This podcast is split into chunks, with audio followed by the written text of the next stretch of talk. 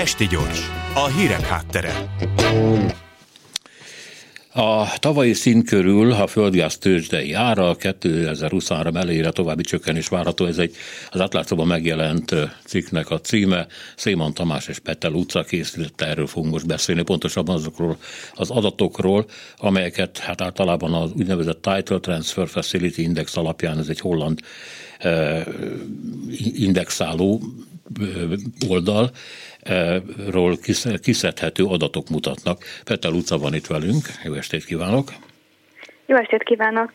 És hát ugye ebben az van, hogy a tőzsdei ár legalábbis egyes elemzők szerint, komoly elemzők szerint is, akár további 30%-kal is csökkenhet. Aztán később persze majd azt mondják, hogy amikor mhm. tölteni kell megint a tárolókat, akkor nőni fognak az árak. De ez a egyik jelentős gázár csökkenés, ez minek köszönhető önök szerint? Mhm, jelenleg 130 euró körül egyébként a földgáz tőzsdei ára.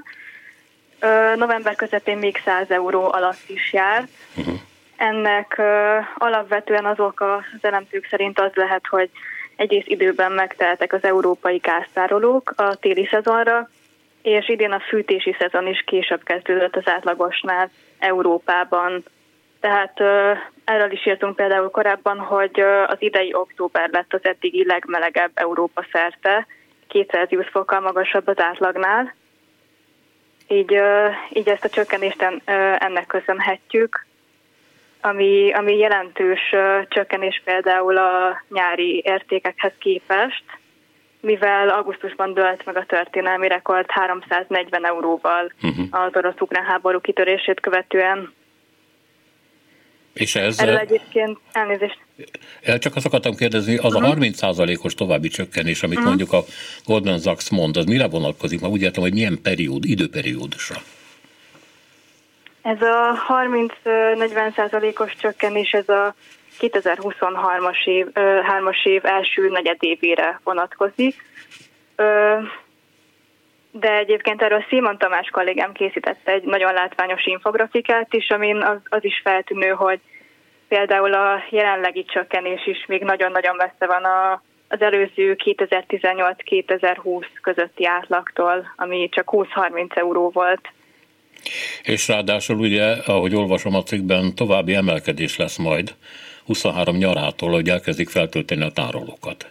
Igen, igen, pontosan. Évelején lesz ez a 30-40 százalékos csökkenés 85 euró környékére, ami átmenetileg enyhíthet a válságon, de ahogy majd elkezdik újra tölteni térre a tárolókat, megint emelkedni fognak az árak, illetve azt is figyelembe kell venni, hogy az EU jelenleg az orosz foszilis energiától való elszakadásra törekszik, és így ezzel együtt a tőzsdén úgy számolnak, hogy akár a jelenlegi ár duplájára, tehát 250 euró környékére is megemelkedhet a földgáz. Igen, hát ez pontosan mutatja, hogy a, a mostani gázár csökkenés nem azt mondom, hogy illuzórikus, de hát elég rövid ideig uh-huh. tart, és nagyon, nagyon könnyen átcsapat egy sokkal nagyobb emelkedésre. Szóval elég hisztérikusan fognak itt mozogni majd a gázárak. Igen. E, azt szeretném még megkérdezni öntől, hogy az LNG megjelenéshez mennyiben segített a gázár csökkentésben, vagy mennyire inkább azt lehet mondani, hogy hát magas gázárban fog segíteni, mert hát nagyon drága a szállítása. Uh-huh.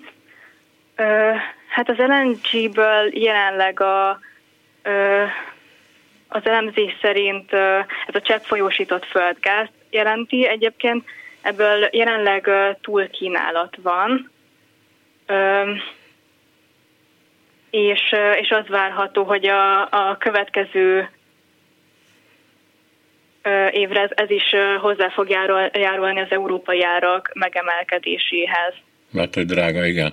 Bár ez a túlkínálat Egyébként most növekedni is fog, éppen ugye a mai hír, hogy uh-huh. miközben a Katari foci VB eseményeire figyelnek sokan közben, meg hát arra, hogy Németország meg milyen emberjogi problémákat vet a rendező országnak a szemére, teljesen jogosan.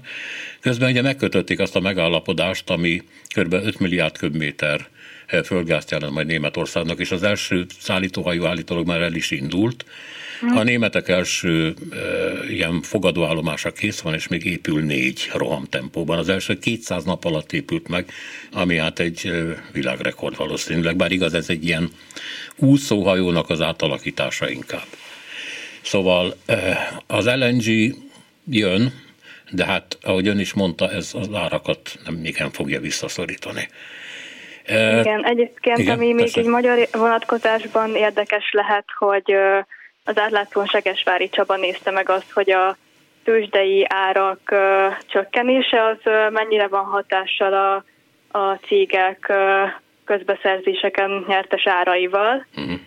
És, és ez alapján például az látható, hogy ami egyértelmű, hogy a csökkenő tőzsdei árak mellett sem az önkormányzatoknak a gáz, és, és az egyes önkormányzatok között sem egyértelmű ez. Tehát vannak olyan közintézmények, ahol azonos időszakokban hasonló forint-euró árfolyam mellett is teljesen eltérő gázárakat kaptak. Például a Fideszes Makó egy drágább ajánlatot kapott, mint az MSZP-s 13. kerületi önkormányzat. Hát itt valamit elnéztek, gondolom fordítva szerették volna. Egyébként az orosz gázárakkal kapcsolatban továbbra se tudunk semmit már, amit a magyarok fizetnek, illetve azt sem egészen világos, hogy a, a, a holland tőzsde hullámzásait követi-e az az ár, amit a magyarok fizetnek Moszkvának. Erről még mindig keveset tudunk, vagy semmit? Ö, igen, a, erről is, erről október elején írtunk az átlátszón, hogy szerettük volna megtekinteni a, Gazprommal kötött szerződéseket, ami, ö, amit titkol a kormány, és ö, a szerződések megtekintésére ö, indítottunk párt. Aha. De az nem derült ki, hogy akkor a kormány most követi, vagy nem követi a holland gáztőzsde árait? Ja. Köszönöm szépen, köszönöm, hogy itt volt velünk. Köszönöm szépen. További köszönöm. jó estét kívánok. További jó estét. Petel utcát hallották az átlátszó újságíróját.